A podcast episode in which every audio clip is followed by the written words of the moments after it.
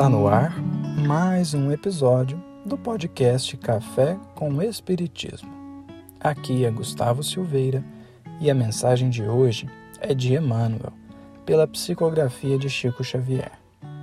Retirada do livro Monte Acima, capítulo 4, intitulado Remorso.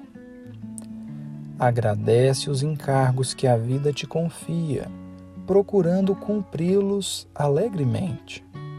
Alguns centímetros de remorso pesam no coração muito mais que uma tonelada de sacrifícios.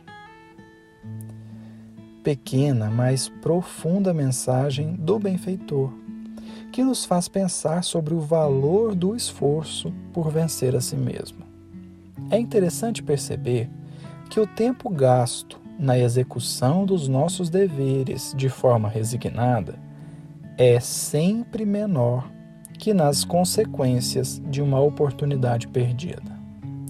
Isso porque suportar com resignação e fé viva os sacrifícios a que somos convidados será sempre um processo de cura espiritual enquanto que perder a oportunidade de cumprir os encargos da vida pode representar ou um processo de adoecimento da alma ou de adiamento do tratamento. Aqui será preciso ponderar algumas coisas.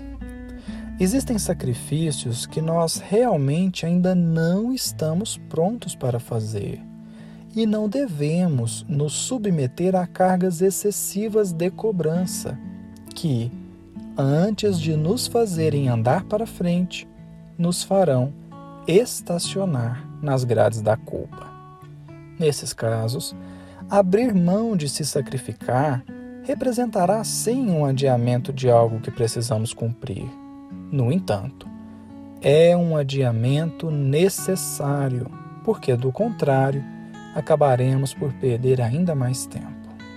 Entretanto, é justo raciocinar que a maioria dos sacrifícios a que somos chamados não representa uma carga tão grande a ponto de termos que desistir de fazê-los.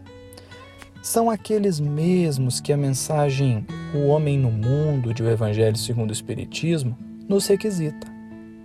Naquela mensagem, o espírito que a dita diz assim: Vivei com os homens da vossa época, como devem viver os homens. Sacrificai as necessidades, mesmo as frivolidades do dia, mas sacrificai com um sentimento de pureza que as possa santificar. Esses sacrifícios não são nada de extraordinário e qualquer pessoa bem intencionada poderá fazê-los. Seria sacrificar, por exemplo, o ímpeto de ser compreendido por todos a todo tempo, a exigência de que a própria vontade seja sempre satisfeita. Seria sacrificar também o desejo de dominar as ações e reações dos outros, e quem sabe, até mesmo sacrifícios mais difíceis, como o benfeitor Emmanuel parece sugerir na mensagem. Nesse caso, seriam os de cumprir as tarefas que nos competem no dia a dia de forma bem feita. O sacrifício do próprio tempo livre em favor dos outros. Enfim, sacrificar privilégios para que outras pessoas possam ser beneficiadas. Esses são mais difíceis, mas igualmente possíveis. É que, buscando sempre observar a existência na Terra do ponto de vista de um espírito imortal, perceberemos que sacrifícios de algumas décadas geram felicidade na eternidade, enquanto que prazeres de alguns instantes geram remorso quando tomamos consciência do tempo perdido de onde vem o desejo de retornar ao planeta para refazer o nosso destino.